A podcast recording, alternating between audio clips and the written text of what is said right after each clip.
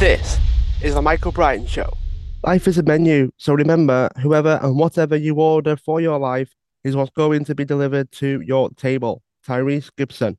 So easy to reverse engineer things after the fact, but you've got to realize that you do actually play a part in the things that you are getting.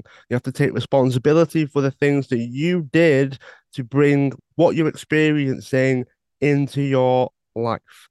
You've got to remember that you play a part in your life experience in some way every single day. Thanks so much for listening to today's episode. Feel free to share the show, tag everybody involved, and feel free to leave a review sharing what you thought about the show as well. See you at the next one.